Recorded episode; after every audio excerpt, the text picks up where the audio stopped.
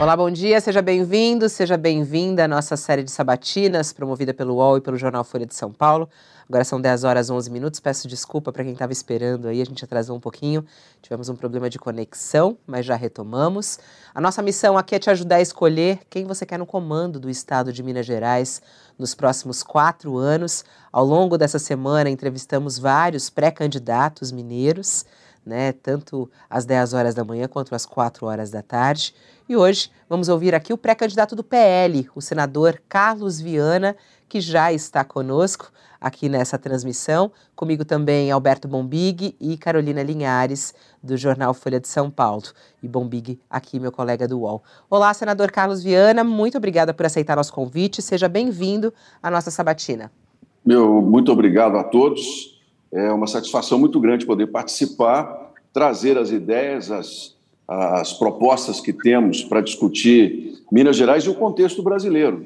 Afinal de contas, nós, numa república federativa, todas as ações têm que ser tomadas em conjunto. E sou eu quem agradeço, estou à disposição. Olá, Carol, boa, bom dia para você. Bom dia, Fabiola, bom dia, Bombig, bom dia, senador, obrigada pelo, por aceitar nosso convite aqui da Sabatina. Olá, Bombig, bom dia para você. Bom dia. Senador, a gente começa, eu começo trazendo aqui um mini currículo do senhor e na sequência já faço a primeira pergunta e a gente dispara o cronômetro uma hora para essa nossa conversa.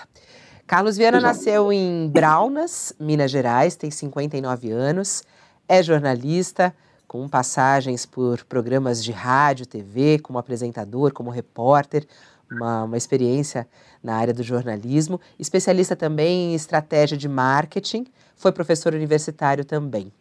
Em 2018, entrou formalmente para a política, foi eleito senador pelo PHS, primeiro mandato, se filiou depois ao MDB em dezembro de 2021 e, mais recentemente, deixou o partido para integrar ao PL, que é o partido do presidente Bolsonaro, e anunciar sua pré-candidatura ao governo de Minas Gerais é, vem crescendo até nas pesquisas de intenção de voto. Acabou de sair uma nova pesquisa de intenção de voto ao governo de Minas Gerais, a Quest, né? E ele aparece aqui na terceira colocação com 9% das intenções de voto, atrás de Alexandre Calil, com 30%, e de Romeu Zema, com 41% das intenções de voto.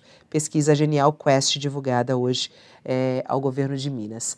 Bom dia mais uma vez ao senhor.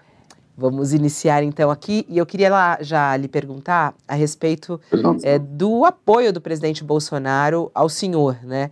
Aliados é, do presidente Bolsonaro estão um pouco preocupados, né, com a campanha é, aí no, em Minas Gerais, justamente porque muitos dos eleitores do presidente Bolsonaro têm declarado voto ao atual governador Romeu Zema, que nas eleições passadas teve o apoio do presidente Bolsonaro. E nesse momento, ele não se coloca muito como opositor a Bolsonaro e acaba abocanhando esses votos. Queria saber como é que o senhor está lidando com essa questão, como pegar os votos é, de eleitores de Bolsonaro, de Romeu Zema e trazer para o senhor. Obrigado, Fabíola. A pesquisa, ela, ela mostra também outros números que com o apoio do presidente eu chego a 16 a 18 pontos há uma transferência imediata dos votos que seguiriam para o atual governo é, para uma nova proposta. Bem, primeiramente, o mais importante para o PL é a reeleição de Bolsonaro. Esse é o projeto principal que todo partido tem e está empenhado no Brasil, que é a manutenção de um candidato de centro-direita é, no poder, evitando a chegada, né, o que para nós seria um grande atraso, da esquerda novamente ao país. Essa é a nossa proposta é uma questão de coerência do que temos defendido. E Minas Gerais não pode ficar de fora. O que aconteceu foi que no ano passado as pesquisas davam uma aprovação muito grande ao atual governador e o partido, e isso foi entendido como sendo uma candidatura que estaria reeleita em qualquer situação. E o, o, o governador começou então a rejeitar o apoio do presidente Bolsonaro, deu seguidas declarações de que não tinha interesse os principais secretários do governo e do próprio partido foram claros em não desejar o apoio do presidente. E eu sou testemunha de que Bolsonaro tratou o governador de uma maneira muito especial nesses últimos três anos. O Estado teve uma atenção muito grande. Como não houve reciprocidade, no dia 2 de abril eu fui chamado ao Palácio do Planalto e fui convidado a ter o apoio do presidente em Minas Gerais e abrir um novo palanque. Isso tem quatro semanas, né? nem, nem de lá. Na época, as pesquisas me davam 3%, hoje as, a, o voto natural já está em 9%, e com o apoio do presidente, 18%. Se desse, dessa maneira, a gente espera muito breve poder ultrapassar a casa dos 20 pontos. Quando isso aconteceu, o atual governador, naturalmente, e o grupo dele estão tentando se reaproximar do Palácio do Planalto. Nós tivemos lá uma, um encontro, por exemplo, em Uberaba, em que o governador ia ser vaiado e o presidente levantou a mão dele num gesto de educação, e isso foi entendido como sendo uma, uma, uma retomada de, de. Não é verdade. Nós ainda vamos discutir. Os números é quem vão dizer ao PL qual será, de fato, o caminho definitivo que o partido vai tomar para a convenção no mês de julho. Como eu disse, o mais importante é estarmos unidos nesse projeto de reeleição do presidente. Mas aí, por exemplo, na pergunta que eu lhe fiz, né, como, como chegar lá, que o senhor está na terceira colocação, a, apesar de o senhor dizer, né, quando tem a declaração do voto e do apoio formal do presidente Bolsonaro, que o senhor sobe nas intenções de voto. O senhor acha, então, que o apoio, a presença do presidente Bolsonaro é suficiente para que o senhor chegue ao segundo turno? Olha, nós temos dois candidatos que têm votos naturais no Brasil. Os demais isso, é, são políticos, como eu estou político.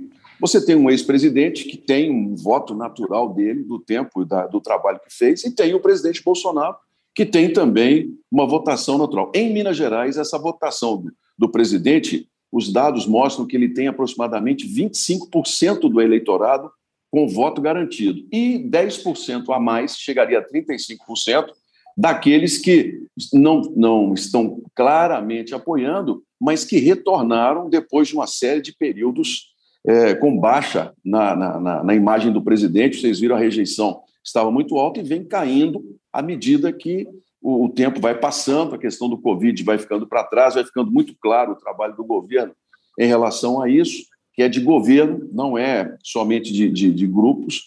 E hoje, Fabíola, 60% dos eleitores de Minas Gerais, a grosso modo, eles é, não decidiram em quem votar. Em algumas regiões, isso chega a 67%, quase 70%. Para os mineiros, a eleição ainda está muito longe.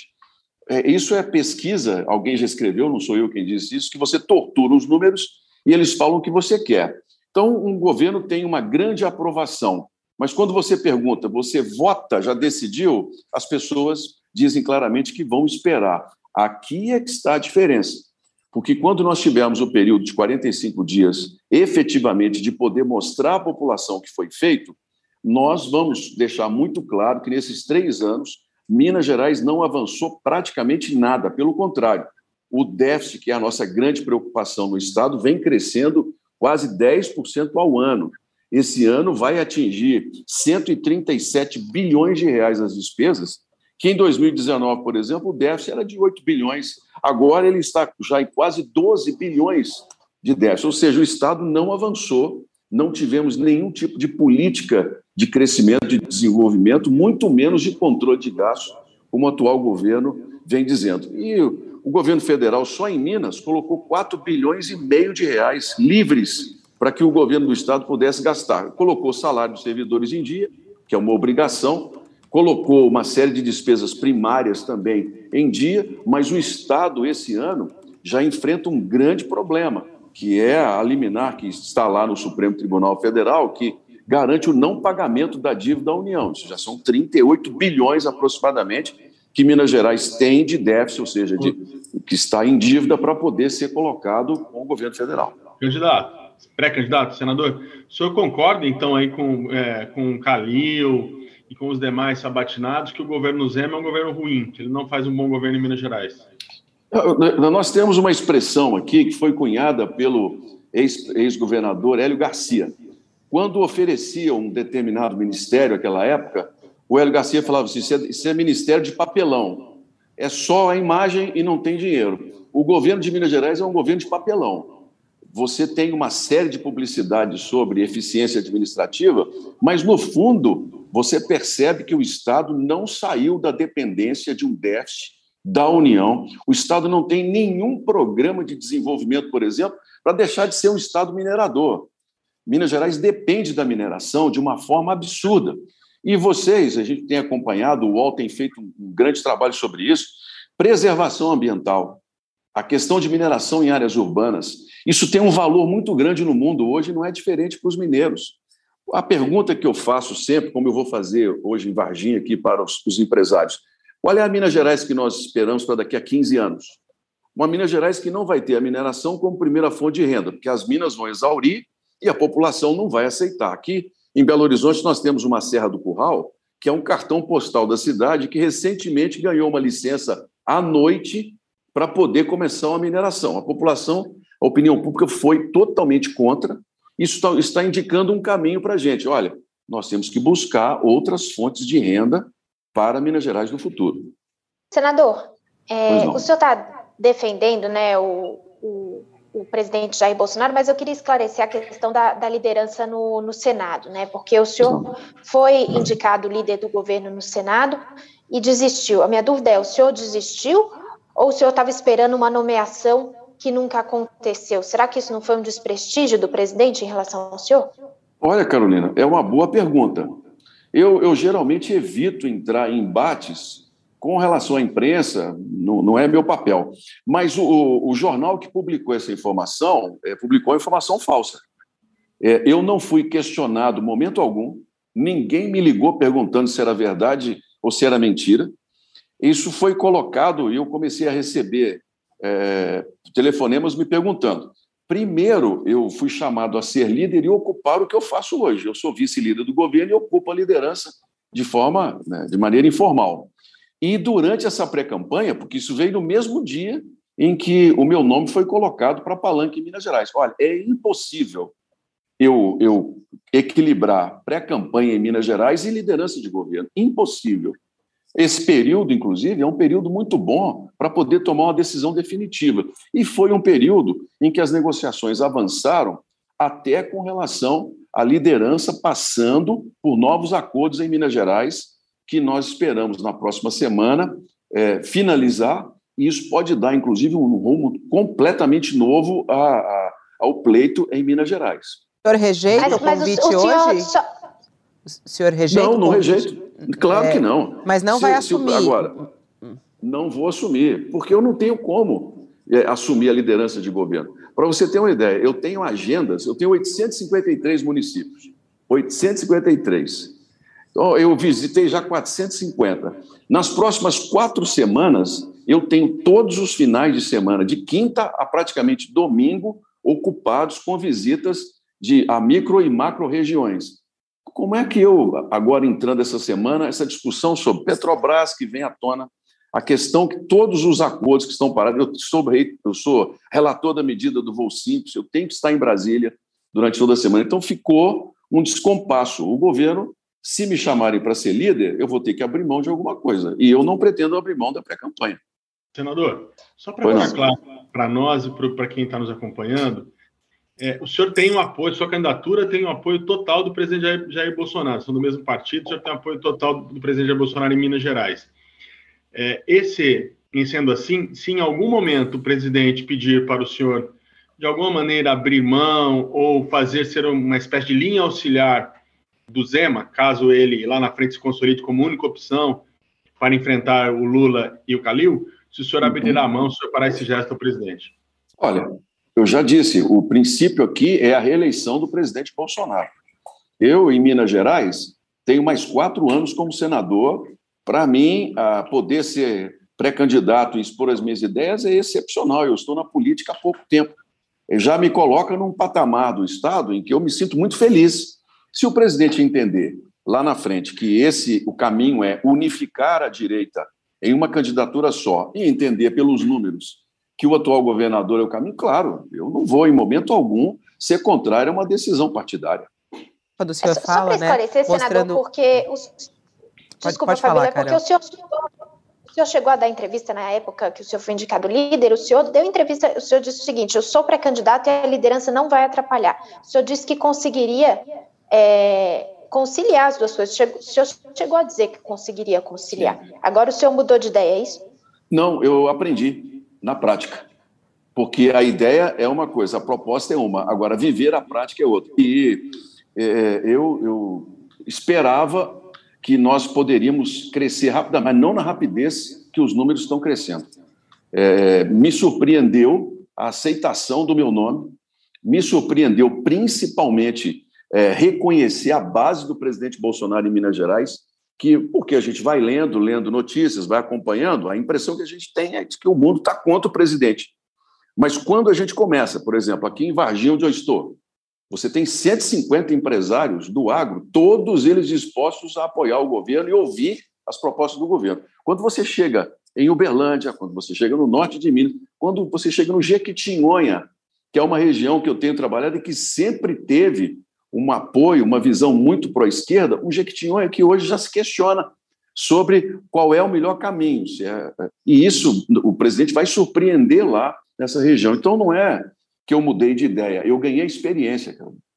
É, é muito interessante quando o senhor fala, né, a, a devoção, de certa maneira, não sei se está certo ou não esse termo, em relação ao presidente Bolsonaro que o senhor tem, né, uma admiração, pelo jeito.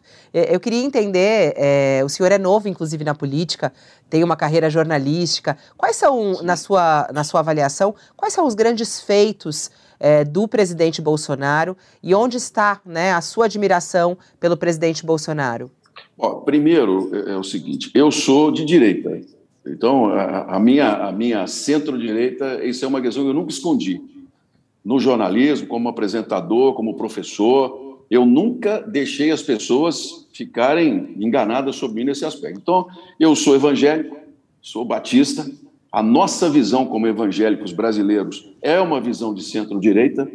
Os, os, evangélicos eles vieram em grande massa para a política depois de uma série de ameaças contra a liberdade religiosa propostas de lei que iriam fazer com que os evangélicos não seguissem os princípios da fé, mas legislações. E isso fez uma, houve uma mudança muito grande. Eu vim nessa esteira em que nós não poderíamos mais ficar calados. É, nós teríamos que nos manifestar num espaço não para impor o que a gente pensa. Não é isso. estou abrindo aqui falando dos evangélicos. Não é o, os evangélicos não querem impor absolutamente nada. Nós não queremos é que nos imponham também regras. E isso fez com que a gente viesse para a política e vai aumentar. A tendência é essa. E o presidente Jair Bolsonaro, é, ele aceita, apoia e nos dá liberdade de defender os nossos princípios. Então, a minha primeira colocação de apoio ao presidente é essa. Olha, liberdade religiosa, um país que realmente respeite a todos, não apenas minorias que têm o seu direito, mas que nós temos que equilibrar esse discurso no país. Segundo ponto, a questão da economia. Eu sou um liberal, defendo uma economia com, com o Estado que exerça o seu papel na questão da educação pública, da segurança, da saúde, o que o Brasil precisa desses setores da presença estatal. Mas nos demais, o Brasil tem que ser um país liberal e os resultados são bons. Olha, apesar de todo o Covid, apesar de, de, da crise, da pandemia, ter nos gerado uma despesa de 750 bilhões de reais, 450 só em ajuda direta aos estados para poder combater a pandemia, o Brasil cresceu 4,5%. Nós estamos no caminho certo. E nada nesse ano, apesar de todas as análises que eu leio, o Brasil está desse jeito, o Brasil está daqui. Olha, eu vejo que nada vai nos tirar esse ano de crescer também 4,5%, 5,5%. Por quê? Consumo do diesel alto, mas continua um consumo, os portos brasileiros exportando de uma maneira espetacular os investimentos de concessão do governo, todos muito bem sucedidos, ou os que não foram, estão sendo refeitos. Nós agora estamos votando uma série de projetos, revisão de fundos, fundos públicos, questão de concessões em aeroportos, que está vindo na medida, do voo, na, na, na medida provisória do voo livre.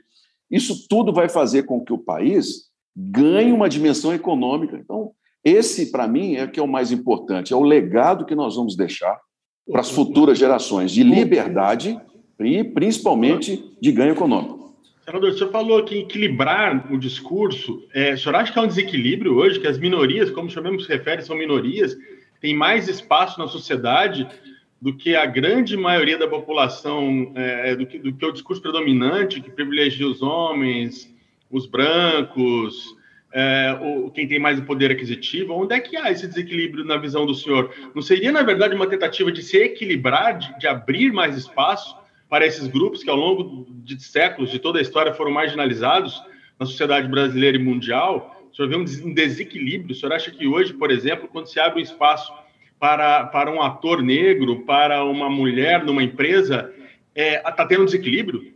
Não, nós não estamos falando aqui que o Brasil não tenha um racismo estrutural. Não foi isso que eu disse. O que eu disse é que nós, durante a administração do PT e durante o governo da Dilma, foi muito forte, começou-se a criar no país, até em termos de legislação, uma obrigação com relação a essas as minorias, dentro inclusive do sistema religioso. É isso que nós não queremos. Agora, o Brasil tem um racismo estrutural? Tem. Todas as minhas votações, inclusive, foram favoráveis a nós trabalharmos isso. O Brasil precisa criar mais igualdade para tornar todos iguais? Precisa. O Brasil tem que criar um sistema público de educação que permita o ingresso com mais rapidez, geração de conhecimento, tudo isso. Agora, foi preciso que a gente também se levantasse e dissesse, opa, peraí, né? os evangélicos brasileiros, eles precisam ser respeitados. Nós, cristãos, queremos educar os nossos filhos do jeito que nós achamos que é melhor. Nós queremos ter o direito de professar a nossa fé do nosso jeito. Por exemplo, vou ser muito claro com você. Nós tínhamos propostas de lei que criminalizavam, por exemplo, é, padres e pastores que não celebrassem casamentos de pessoas do mesmo sexo. Olha, isso é correto?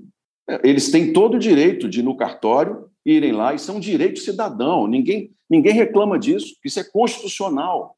As pessoas são iguais. Agora, dentro das igrejas, a liberdade de fé ela tem que ser respeitada. E isso não estava acontecendo. Então, é esse equilíbrio é que nós temos que colocar. Porque sempre colocaram os evangélicos brasileiros como sendo pessoas de baixo conhecimento, pessoas muito dominadas por pastores. Isso não é verdade. Se você pegar o livro, por exemplo, do Juliano Spia, que é um pesquisador da USP, que é um livro que eu dou de presente para todo mundo que vem me questionar, chama Povo de Deus.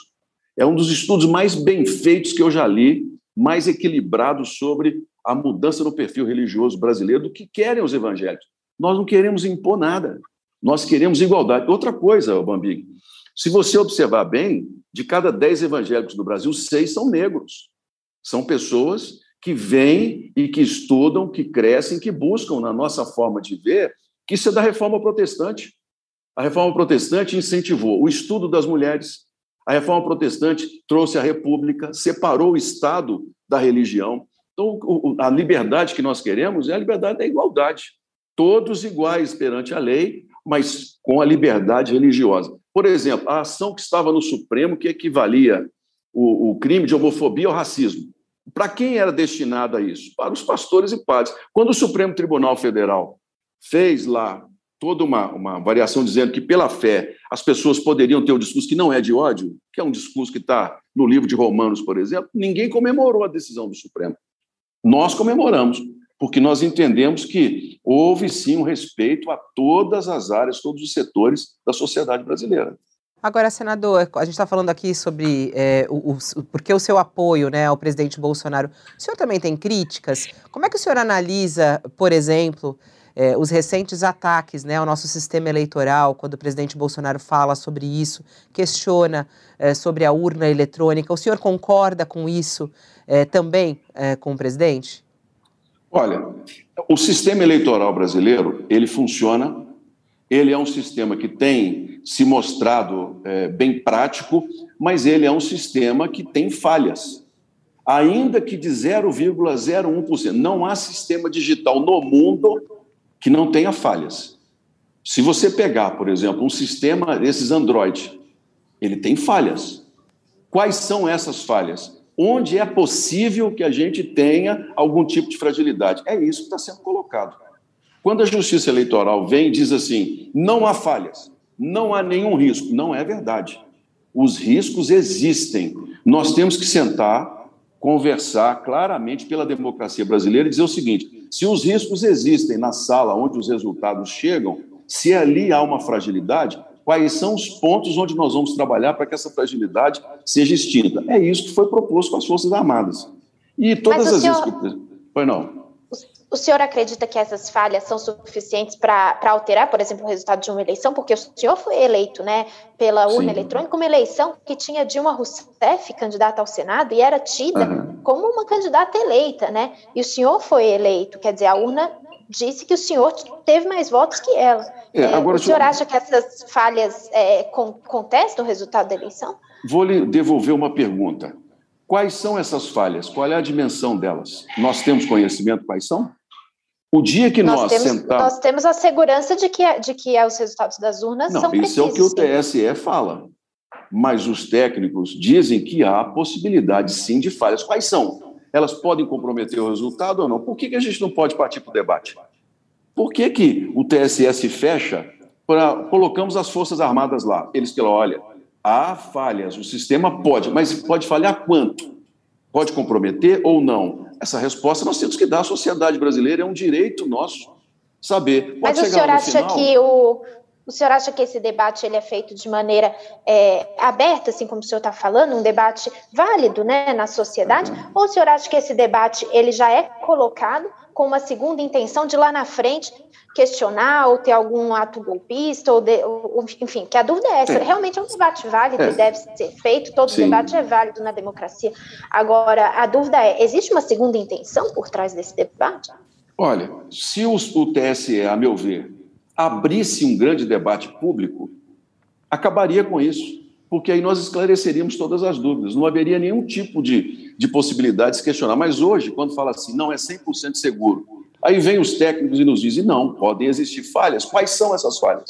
Agora, você colocou um ponto que tem sido muito comentado na imprensa, que é ato golpista. Quem, quem fala em ato golpista? São os próprios jornalistas e comentaristas.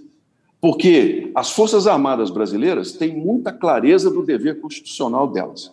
Primeiro. Segundo, o Brasil tem uma democracia consolidada, onde as instituições podem ter falhas, mas funcionam. E em, em momento algum, da parte do presidente, se falou em qualquer momento em, em se acabar com a Constituição. Para se falar em golpe, tem que se falar em suspender a Constituição. E não é esse o discurso. O problema é que se pega sempre um ponto e se transforma esse ponto num debate onde cada um dá o seu posicionamento fora daquilo. Eu, eu lido com a defesa, lido com os ministros militares, com todos aqueles que são representantes não há a menor possibilidade, eu falo isso com muita tranquilidade, a menor possibilidade de qualquer tipo de intervenção é, de forças armadas, de golpe, fora da Constituição, nada. É isso. Os nossos, os nossos somos, somos os nossos militares, todos eles formados pós-ditadura, porque eu fui militar na ditadura, eu, eu servi ao Exército nos dois últimos anos do serviço militar. Todos os nossos militares têm a perfeita consciência de que a democracia é o caminho correto. E quem está no governo ou fica ou sai e vai ser respeitado. Muito bom, senador. Eu só queria perguntar assim: o senhor acha que quando o Bolsonaro disse que só sai da presidência morto, é, que chegou a dizer no ano passado que não teria eleições esse ano, chegou a dizer que está perdendo a paciência com o STF e que não vai aceitar esse jogo, que vai tomar medidas, que os militares estão de prontidão. O senhor não vê nisso uma ameaça é, é, direta de, de, um golpe? O senhor acha que isso é uma, uma criação do jornalismo? Não vejo. Não vejo porque o presidente tem pleno conhecimento da dimensão que é e do limite que é a presidência da República. É, eu nunca, eu com toda sinceridade, na convivência que tem com o Palácio do Planalto, com os generais que estão no Palácio do Planalto, não há qualquer fala ou intenção de se desrespeitar a Constituição brasileira. Zero. Primeiro, que não há espaço nos quartéis brasileiros para isso. Eu vou repetir: as Forças Armadas brasileiras têm plena consciência profissional do dever constitucional delas. E no mundo, ninguém vai aceitar isso. Então, quando o presidente fala, pode ter certeza, assim, eu, não vou colocar porque na maioria das vezes eu nem vi o que você está colocando. Eu, sinceramente, não vi. Mas o contexto não é absolutamente de qualquer tipo de golpe ou ato é, fora da Constituição. O senhor não ouviu os discursos dele daquele 7 de setembro, quando ele disse que não ia nem respeitar uma decisão do Supremo Tribunal Federal é... Qual decisão? Ele não respeitou a condenação, por exemplo, do, do, do, do deputado e deu lá o indulto. Qual decisão? É, são, são questões que a gente precisa colocar num limite claro aqui, até um não, bom não, não é decisão. Ele falou que não respeitaria uma decisão, né? Foi o que ele, foi o que ele disse. E realmente ele, foi o que ele fez dando o. É. o... Vamos, vamos colocar uma coisa com clareza aqui. O indulto. Se um presidente um dia resolvesse falar assim, não, eu não quero sair daqui com a Constituição, haveria essa possibilidade no Brasil hoje, com a imprensa livre podendo fazer a crítica que quiser, com o parlamento que, apesar do apoio, tem plena consciência da sua responsabilidade com umas Forças Armadas que são profissionais, pós-ditadura, e que não querem de volta nenhum tipo de autoridade que não seja delegada pela lei. Qualquer militar hoje, vamos colocar a consciência aqui, um, qualquer militar hoje que resolver falar assim, eu estou no exercício, eu vou fazer, vai ser condenado pela justiça. Não se sustenta. O único caminho é a democracia. O presidente sabe dessa limitação. E duvido muito, pelo que convivo com ele, duvido muito que senador, haja mas... qualquer discurso ligado a isso. Mas, senador, por que, que tem essas falas, né? Já que o senhor está falando da proximidade com o Palácio, com o próprio presidente. Aí a gente passa tempos discutindo isso. Sabe por que né? tem é... essa fala, Fabíola? Uhum. Vou, vou, dizer para você por que, que eu penso. Está faltando no Brasil a gente redefinir com clareza o limite dos poderes. Vou dar um exemplo. O, o, o, o deputado Daniel, lá, que, que é uma pessoa né, que o Daniel, a meu ver, ele ultrapassou o limite da imunidade parlamentar. Mas ele ultrapassou o limite para ganhar quase nove anos de condenação e reclusão? Não. Aqui eu digo que o voto do André Mendonça, do ministro, foi o voto mais equilibrado. Uma condenação pela, pela ameaça que ficou entendida pelos ministros, o, o mandato seria cassado pela Câmara e a situação estaria resolvida. Mas não, o Supremo resolveu me dar nove anos de condenação, como não dá para ninguém. O deputado exagerou e o Supremo exagerou. Ali... É, senador, o, o, tempo de Oi? pena que, o tempo de pena que o juiz Moro conferiu ao Lula foi correto senhor? A condenação do Lula foi correta senhor?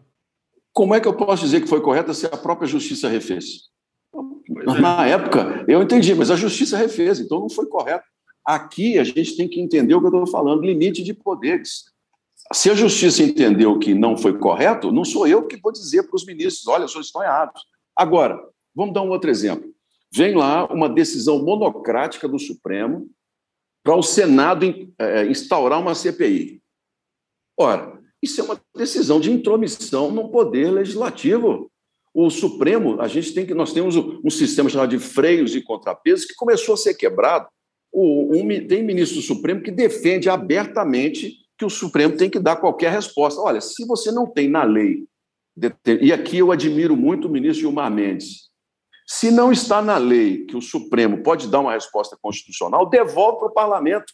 Pergunte aos parlamentares, senhores, não tem na lei aqui é, isso. Eu preciso de uma resposta. Não é o, o Supremo criar uma legislação como está acontecendo. O TSE faz isso não está na legislação, aí o TSE vai lá e decide: olha, tem que ser X para isso, X para isso. Aí, mas não está na lei isso. Não, mas o TSE é um tribunal que decide. Então, esse freio e contrapeso, nós estamos precisando no Brasil começar a redefinir. E não é só da parte do presidente, não. É da parte do Supremo Tribunal Federal que está precisando dar um, pé, um passo atrás.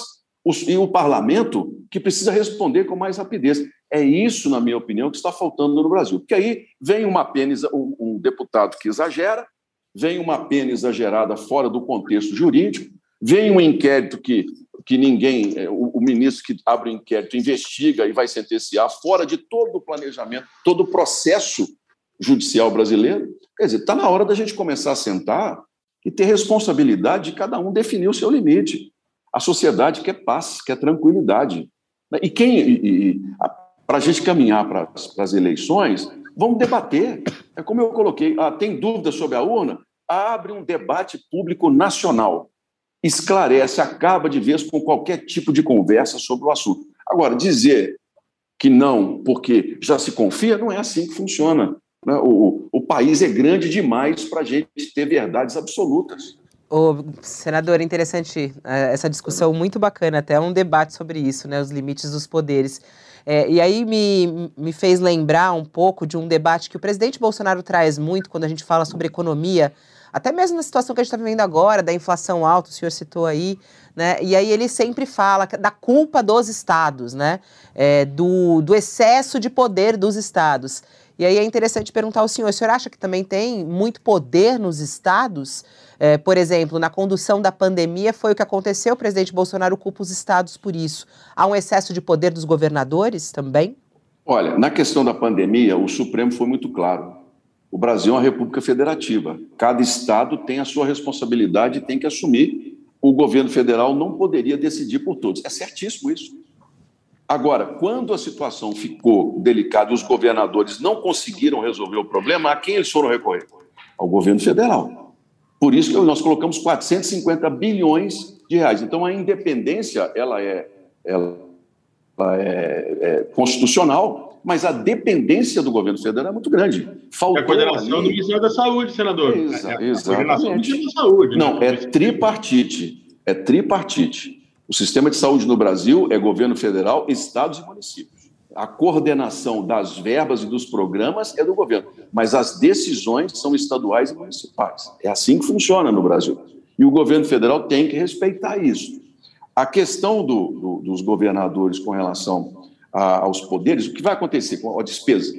Todo estado brasileiro está em situação difícil, uns mais, outros menos. A começar pelo Rio Grande do Sul, inviável hoje, o Rio de Janeiro, que já fez um regime de recuperação fiscal, também não conseguiu cumprir. E Minas Gerais, que tem aí pendurado no Supremo 38 bilhões que, se forem é, pagos, ficam três anos aqui sem pagar os servidores. O que, é que está acontecendo? A gente não conseguiu fazer uma reforma tributária porque os estados foram contra. Os estados não aceitam mudar as regras do ICMS, criarmos um imposto mais moderno, que não aumente a carga, mas distribua melhor para todo o país. Esse é esse poder dos estados que a gente precisa discutir. Nós precisamos sentar para que a gente possa encontrar um caminho de fazer o país se desenvolver na questão tributária, que é um assunto que o parlamento ficou devendo. Esse assunto nós ficamos devendo por conta da pandemia, que é nós entregamos ao país uma reforma tributária para os estados poderem ter condição. Vou falar por Minas, aqui por Minas Gerais. Tem três anos que o déficit só cresce. Vamos, vamos colocar aqui para os para os mineiros. Três anos que o déficit. Por que, que cresce? Porque você tem serviço público que tem que funcionar. Nós não podemos culpar os servidores por todo o problema que, todo problema que existe. Você tem polícia militar, que tem os melhores resultados do Brasil, mas que é uma polícia que custa. Você tem que ter dinheiro para ela. Você tem um corpo de bombeiros que tem feito um trabalho de prevenção que é padrão no mundo, inclusive de socorro. Os bombeiros de Minas Gerais são padrão no mundo. Custa caro. Um governador Senador. tem que colocar isso no ponto. Só um minutinho. Tem que colocar isso no papel. Agora, se você não consegue fazer uma reforma tributária que permita os recursos com mais facilidade para os estados de investimento, se você não consegue criar um plano de desenvolvimento para arrecadar mais, nós vamos ficar a vida toda dependendo da União. É esse, esse é o questionamento que nós temos que ter. Pois não? Não, eu ia perguntar para o senhor em relação ao Estado, mas ainda falando de Covid, é, duas questões. Como que o senhor avalia né, a condução do Zema na, na, pandemia e no estado de Minas Gerais? Se o senhor fosse o governador na época, se o senhor teria feito algo diferente? E também porque chamou a atenção aqui, a gente fez essa batina com o ministro Tarcísio, que é o candidato do Bolsonaro aqui em São Paulo, e ele disse que um dos pontos que ele discordava do Bolsonaro era no discurso anti-vacina. Ele disse que o governo federal comprou a vacina e estava aplicando a vacina, e o presidente tinha um discurso contrário a isso, que causou uma confusão. Queria saber se o senhor é, endossa esse discurso anti-vacina do presidente e o que, que o senhor teria feito diferente do Zema na condução da pandemia. É, não foi só o ministro Tarcísio quem na época colocou isso para o governo, que o discurso contra as vacinas é um discurso vencido. Isso é uma página que tem que ser virada no país. Né? As vacinas vieram, resolveram, garantiram tranquilidade. Então, quem fala contra as vacinas, naturalmente tem que observar os números. E isso vale também para o presidente. E ele sabe disso. Ele entende claramente que isso é uma questão que já passou. No caso de Minas Gerais, o grande problema nosso aqui, Carolina, é que o Estado, e eu faria diferente, no meu, eu sendo governador um dia, isso acontecer, né, qual é a minha proposta como pré-candidato para um planejamento? Uma reorganização completa das regiões de saúde de Minas Gerais. Vou dar um exemplo aqui. Você tem, por exemplo, pacientes oncológicos que esperam, às vezes, seis meses para poder ter uma guia de atendimento. Então, imagine uma mulher detectada com câncer de mama, ter que esperar seis meses e há lugares que isso chega a um ano para ser atendida. Aí, quando ela consegue a guia, ela vai para uma cidade Por exemplo, sai de Patos de Minas, aí ela ganha uma guia para São Sebastião do Paraíso. São 950 quilômetros. É isso que está acontecendo em Minas Gerais. Hoje aconteceu no Covid. Quando a situação, nós tivemos o auge da crise, os prefeitos não recorriam mais ao governo do Estado, porque o governo do Estado não respondia. O governo do Estado não tinha nenhum plano para poder ajudar.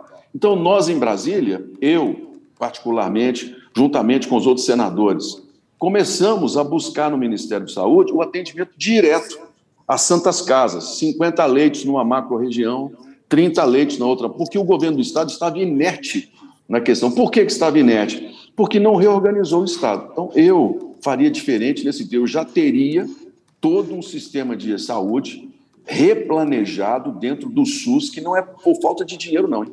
Vamos colocar com muita clareza: o SUS brasileiro tem muito recurso. O problema nosso, Bombig, é essa questão do tripartite.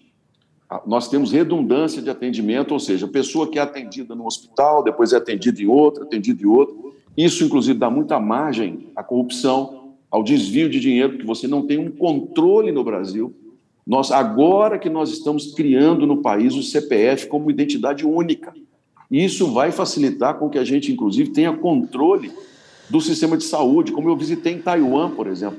Taiwan tem um sistema de saúde muito parecido com o nosso, 23 milhões de habitantes. Mas se uma pessoa fizer uma consulta hoje pela manhã, numa clínica, e for em outra à tarde, na mesma hora vai aparecer que ela não pode ser atendida. Isso não acontece no Brasil. Então, é essa redundância é que faz com que a gente, muitas vezes, gaste de forma errada o dinheiro que nós aplicamos em saúde no Brasil. Falando, falando então numa área que é controle quase total do Estado, se eu não estou enganado, que é a segurança pública.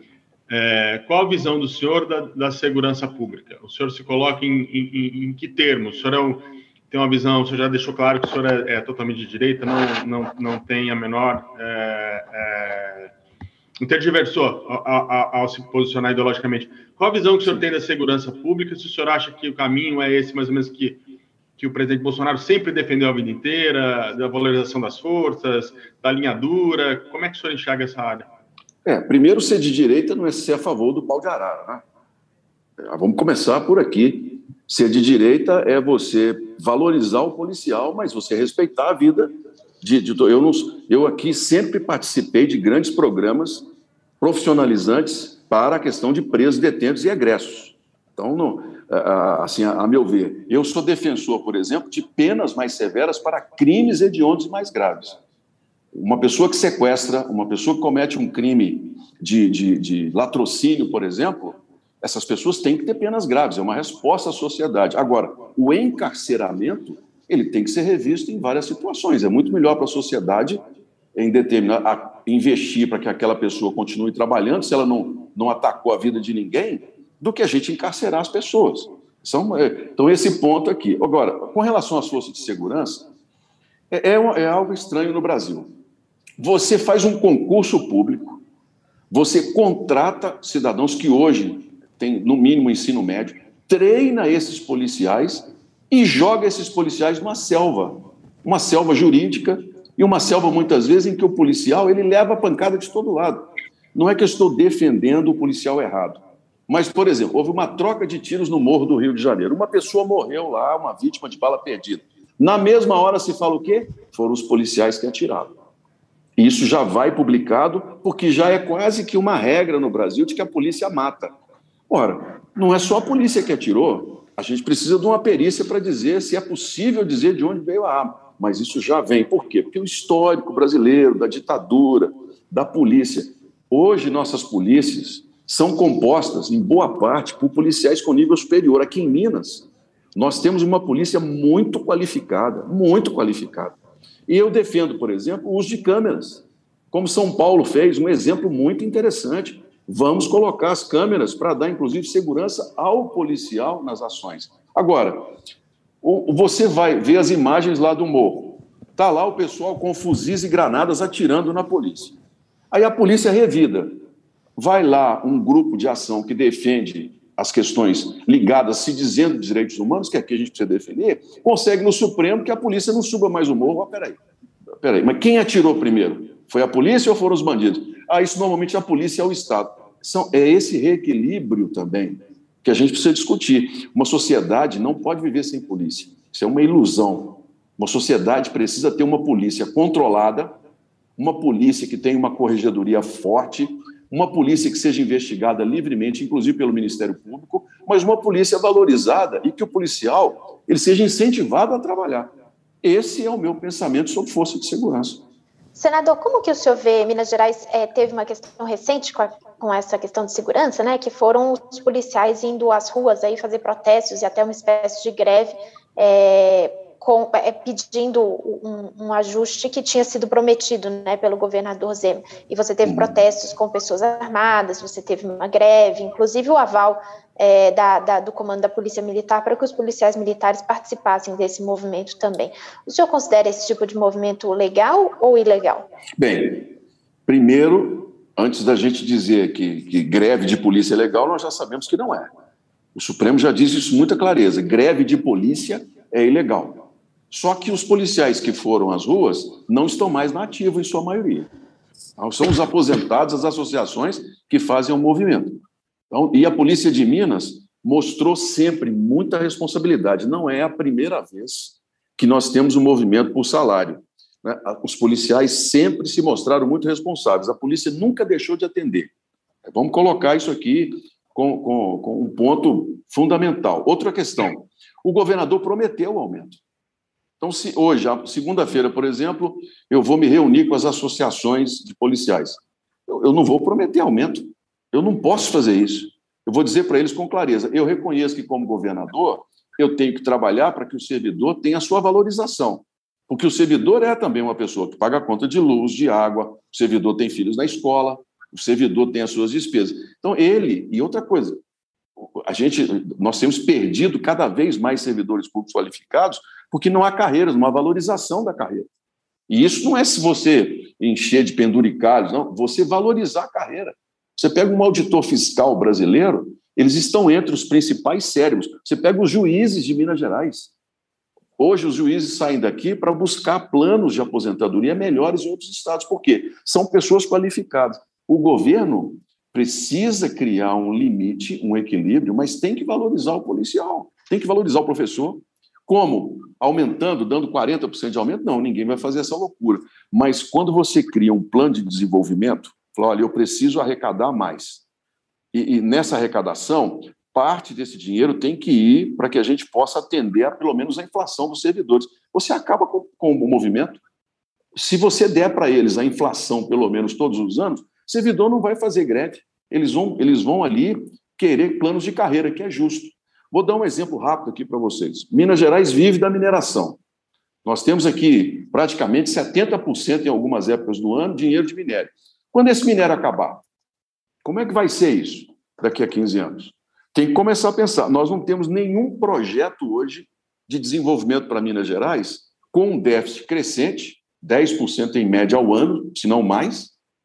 Um, um, um, naturalmente, uma folha que vai continuar crescendo, porque o Estado tem que manter os seus serviços, sem um plano de arrecadação e desenvolvimento do Estado. Como é que nós vamos fazer a hora que a mineração começar a exaurir em Minas Gerais? Nós temos que começar a buscar saídas. Uma delas está no patrimônio histórico. Minas Gerais tem 62% de todo o patrimônio histórico registrado no Brasil. igrejas, áreas de preservação, 62% estão aqui em Minas Gerais. O, o turismo em Minas gera quase 400 mil empregos diretos e só é aproveitado em praticamente 30%. A arrecadação do turismo é 36 bilhões, 35 bilhões, da mineração 65, e a mineração tem 80 mil empregados.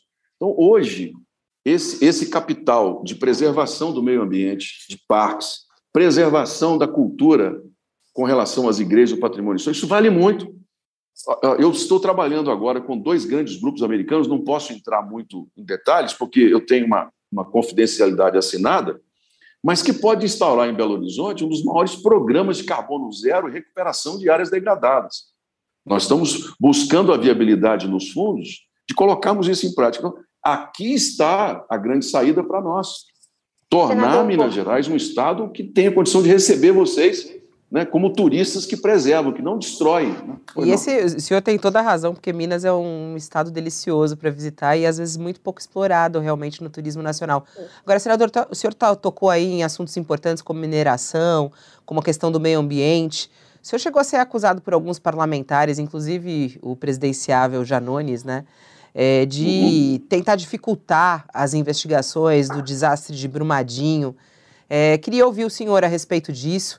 É, o senhor acha, é, o que, que o senhor acha a respeito da conclusão desse caso e até mesmo do uso da, do dinheiro, né, da indenização, a aplicação disso pelo governo do estado Sim. de Minas Gerais, se o senhor faria de uma forma diferente e caso o senhor eleito, o que, que o senhor vai fazer em relação às mineradoras? Vai rever alguma questão ou não? Bem, primeiro o vídeo, é bom a gente conversar sobre esse assunto. Né? O deputado, quando fez o vídeo, mentiu a meu respeito e reconheceu, mas não corrigiu. Ah, é, aquela questão de eu ser ligado à Vale é uma grande mentira. Eu nunca fui ligado a nenhum tipo de mineradora, nada, zero. E aquilo me gerou uma dor de cabeça muito grande, porque, como relator da CPI de Brumadinho, eles queriam que eu unificasse todo o trabalho com a Câmara. Eu sabia que aquilo ia virar um grande espetáculo né, de, de teatral e eu não queria isso. E acabou que o resultado foi o melhor possível.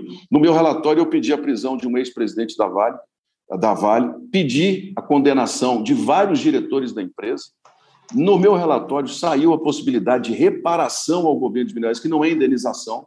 Indenização é indenizar as vítimas, indenizar os materiais, os danos a todos aqueles que tiveram. Agora, reparação é você limpar, ajudar a melhorar Minas Gerais pela imagem que eles sujaram. E saiu esse acordo, a Força Tarefa abraçou essa ideia e hoje nós temos 35 milhões que o governo do Estado não sabe nem usar. E virá agora o acordo de Mariana. Nós estamos trabalhando. Vai ser mais difícil, porque envolve outros estados, envolve uma, uma extensão é, é de, de, de, de rio muito grande na questão ambiental, mas vai sair um grande acordo. E aqui, Fabíola, uma pergunta sensacional. O dinheiro da reparação está sendo, está sendo proposto apenas para os projetos que já existem ou criar alguns novos. Nós não temos um real desse dinheiro para a construção, por exemplo, de casas populares ou a gente trabalhar a urbanização de vilas e favelas. Nós, tem, nós temos uma grande oportunidade, Bambi, dentro daquilo até que você me perguntou, de corrigir uma injustiça social, uma dívida que nós temos com vilas e favelas. Esse dinheiro, e aqui uma, é uma das propostas do plano de governo, boa parte dele eu espero poder usar para que a gente termine com as vilas e favelas, não no sentido de acabar com elas, mas dar dignidade às pessoas onde elas vivem. Nós temos um projeto que já começou, que precisa ser melhorado no passado, onde você constrói prédios, você constrói escolas, onde você chama a população a participar dos debates. Esse dinheiro está indo, vamos dizer assim, só para os ricos. O dinheiro da reparação das mineradoras não está sendo usado para que a gente possa resolver a questão do déficit habitacional no Estado. Esta é uma revisão que eu, eu, eu proponho e eu acho que nós podemos fazer, fazer justiça com essa questão. É uma reparação para todos nós, então não tem sentido eu gastar esse dinheiro só com o que os empresários querem. Vamos gastar esse dinheiro também, chamar a população, é, chamar vilas e favelas, são muito bem organizados hoje dizer: olha, nós queremos urbanizar, queremos rede de esgoto, eu quero uma escola pública que ensine para que um adolescente saia com uma profissão. A gente tem condição de fazer isso. O número de crianças que chegam às escolas hoje no Brasil é cada vez menor. Os brasileiros estão tendo menos filhos. Nós estamos no momento da janela demográfica do Brasil muito favorável, porque você, quando tem menos crianças chegando nas escolas, a média nossa de filhos hoje é 1,6 no Brasil. Quando você tem menos crianças chegando nas escolas, e em Belo Horizonte, Minas, está acontecendo isso, o orçamento que nós temos para educação começa a ficar melhor, maior.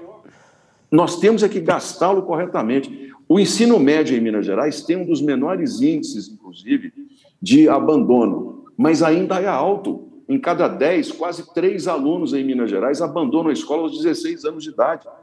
Esses alunos vão ser um Brasil profundo que, quando nós fomos votar o auxílio emergencial, nós esperávamos os 35 milhões aproximadamente de Bolsa Família, mais 15 milhões de pessoas que seriam autônomas. Eu participei de todas as reuniões. E, de repente, nos apareceram 75 milhões de pessoas. 67 foram beneficiados. Dizer, o Brasil tinha um contingente de pessoas, quase 20 milhões, que nunca contribuiu com a Previdência, nunca tiveram conta em banco, pessoas que o, o país desconhecia até dos censos, né? e que hoje a gente precisa trazer essa sociedade a, a, participar como? Com dinheiros como esse da Vale. É uma, uma oportunidade histórica que a gente pode perder. Senador, vamos ao nosso pinga-fogo. Peço que o senhor responda sim ou não, contra ou a favor, para a gente ter uma sim. ideia aqui do seu pensamento sobre assuntos gerais. O senhor é contra ou a favor a legalização do aborto? Sou contra. O senhor é contra ou a favor a descriminalização da maconha? Sou contra. Caso eleito, o senhor vai aumentar a tarifa do transporte público em Minas? Não. Não. Vou buscar uma o integração. Senhor, o senhor é a favor da concessão de parques públicos à iniciativa privada? Totalmente a favor. É a favor da privatização de presídios? Também há uma experiência muito bem sucedida em Minas nesse aspecto. É, é a favor de câmeras no uniforme da polícia? O senhor falou que sim, né? Sim, sou a favor. O senhor é contra ou a favor ao porte e a, e a posse de armas por cidadãos comuns? A posse eu sou favorável. O porte, eu acho que a lei, eu penso que a lei brasileira já é suficiente na restrição. O senhor é a favor da privatização de estatais mineiras? Sou a favor da abertura de capital delas. O senhor é a favor ou contra a mineração na Serra do Curral? Sou contra. Contra. A favor ou contra a adesão de Minas Gerais ao regime de recuperação fiscal? É, é uma necessidade, não há outra saída. Nós precisamos mudar algumas regras, mas Minas tem que aderir é a favor da lei de responsabilidade fiscal e, se eleito, o senhor vai cumprir o teto de gastos no Estado? Sou totalmente a favor do teto de gastos. Ele, ele nos faz pensar em qualidade no gasto. Uma qualidade sua e um defeito seu. Eu, eu digo que uma qualidade minha é pensar o futuro. Um defeito é a franqueza excessiva. A franqueza é defeito, é? Na política é. Muitos políticos e, falam aqui, emenda... sempre quando a gente pergunta de defeito, fala assim: pois é. o meu defeito é minha sinceridade. É, é eu, a minha sinceridade é excessiva. Cruzeiro emenda aí sua pergunta, Bombig. Cruzeiro ou Atlético? Sou cruzeirense.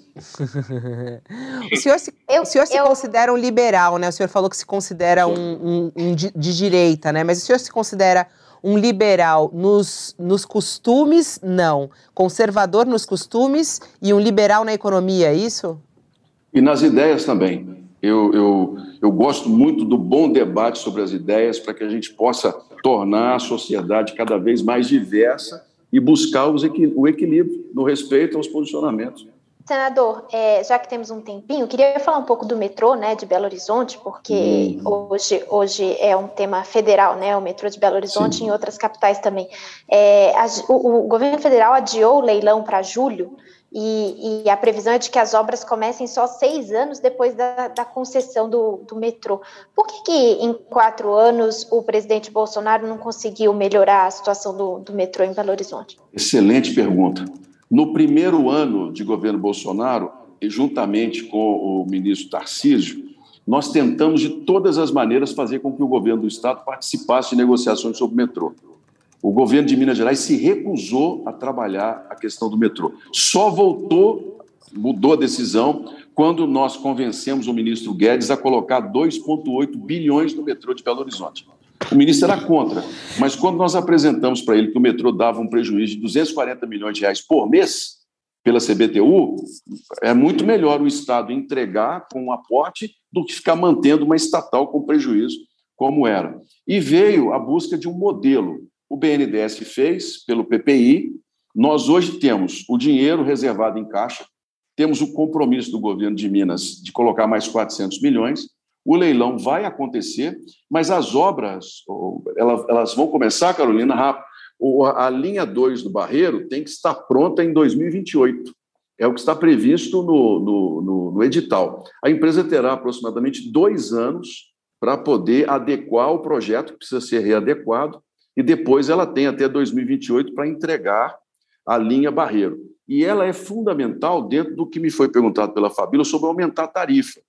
A única maneira que nós temos de não aumentar a tarifa do setor público nos municípios da região metropolitana, que é o Estado quem responde, é você fazer uma integração dentro de um projeto novo do metrô da capital. Por isso eu trabalhei tanto no governo federal para buscar e achar essa solução que eu acredito vai resolver o problema de 30 anos aqui em Belo Horizonte. E a questão da, da dívida, senador, o senhor falou brevemente também, mas queria entender porque o senhor está aí no, em Brasília, né, e, e, poderia ajudar Minas Gerais com o governo federal em relação a isso. Como é que o senhor resolveria essa questão da dívida? Olha, primeiro, eu conversei muito já com o presidente Bolsonaro sobre a possibilidade de um acordo político antes do regime de recuperação fiscal. Por exemplo, o regime de recuperação fiscal nos proíbe de dar é, promoções a servidores que têm direito na progressão. Não tem sentido, é, dentro de uma carreira da segurança, por exemplo, eu não promover um, um, um oficial, um soldado, por conta do regime. Isso está errado. Né? Não, não, nós temos que mudar isso. Temos que mudar as regras dentro da experiência do Rio de Janeiro. E a questão de nós podermos dar ao Estado um fôlego financeiro antes de entrarmos no regime para resolver o problema dos servidores e ter passe, ter passe para trabalhar com relação a, a, ao futuro do desenvolvimento. Agora, o atual governo, eu digo com muita clareza, não trabalhou em absolutamente nada para que a gente possa resolver o problema da dívida. Foram três anos convivendo com o déficit sem nenhuma proposta ao governo federal. Primeiro, porque não tem base na Assembleia. Os deputados da Assembleia não votam, o governo não tem. Os, os próprios deputados do partido não votam no governo. Então, sem apoio, porque criticava a política, criticava a política. Quem vem para a política, como eu vim, tem que conviver com ela. Para que, que eu venho para a política para ficar criticando o político? Eu tenho que conviver com ele. Os meus colegas votam como eu voto. E aqui em Minas não aconteceu isso. Agora que eles mudaram a possibilidade para a reeleição do atual governador, lotearam o Estado. Você tem secretarias na mão de partidos, você dados por partidos políticos, é um, uma, uma, uma hipocrisia política absurda que se colocou nesse último ano desesperadamente para não se perder a eleição. Agora, o que interessa mesmo, que é reorganizar o Estado, isso não foi feito. Marca do seu governo, caso o senhor seja eleito? A melhora na qualidade de vida das pessoas, especialmente dos assalariados. É o que eu gostaria de deixar é, melhorar a vida das pessoas, da região metropolitana, dos trabalhadores. O Estado precisa fazer com que as pessoas se sintam bem, que as pessoas percebam que há uma preocupação em melhorar a vida delas.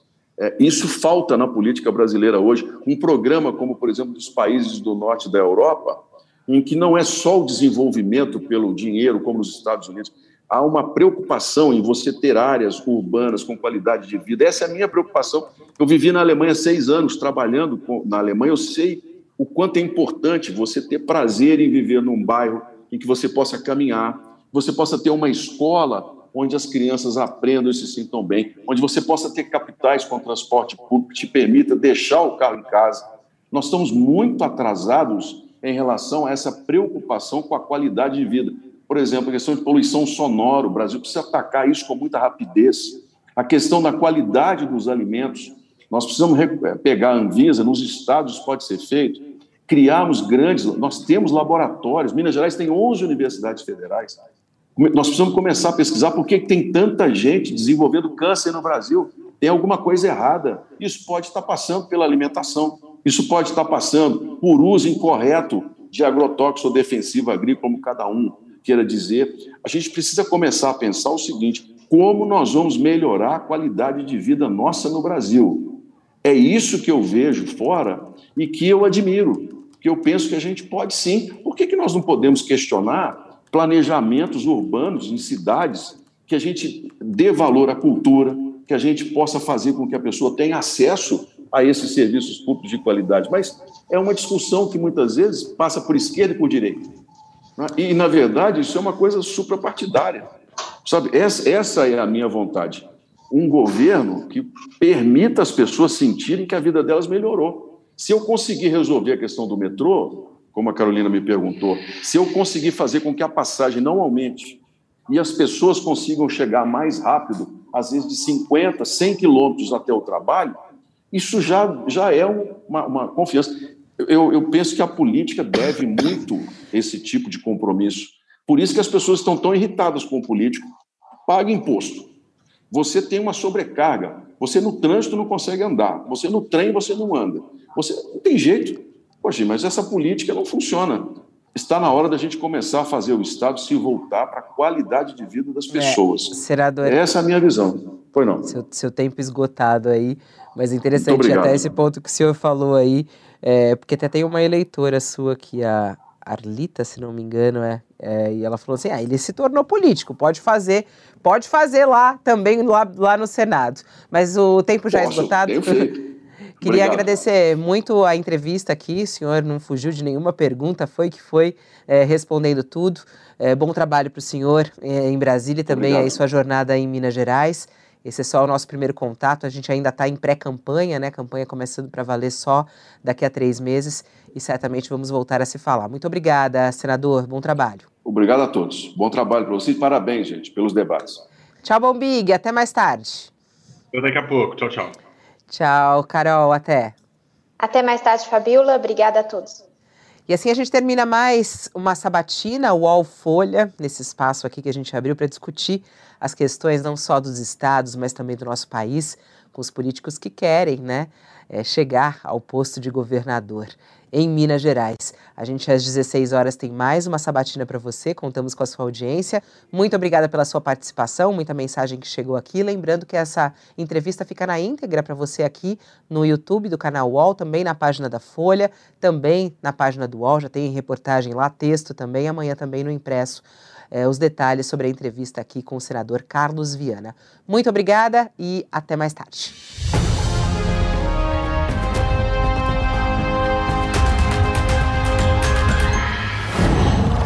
Qual?